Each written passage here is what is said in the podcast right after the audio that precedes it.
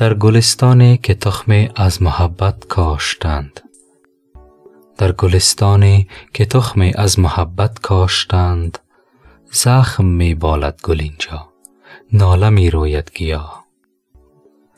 از چشم انداز شاعران کلاسیک در حوزه شعر پارسی، محبت، عشق و عاشقانگی ها همواره با جفا، دشواری، اندوه، حسرت، ناکامی و رویکردهای حسرتبار همراه بوده است. از این رو تخم محبت کاشتن در گلستان به نام دل حاصلش چیز جز بالیدن گل زخم و رویش گیاه ناله نیست.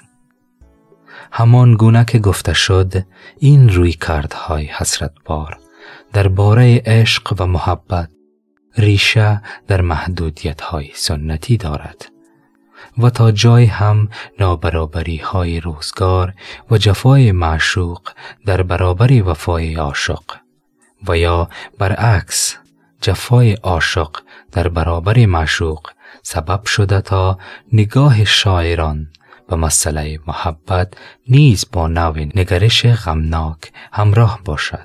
با توجه به نگرش عرفانی به این مسئله، رسیدن سالک به وادی محبت نیز با دشواری ها و سرخوردن ها همراه است، زیرا از منظر عرفان سنتی سالک ناگزیر است برای رسیدن به وادی معرفت، طریقت و سپس حقیقت، یعنی علم الیقین، عین الیقین و حق الیقین، از راه دشوار گذر محبت بگذرد تا به آن حقیقت معرفت شناسانه و به تعبیر عارفان حقیقت مطلق برسد.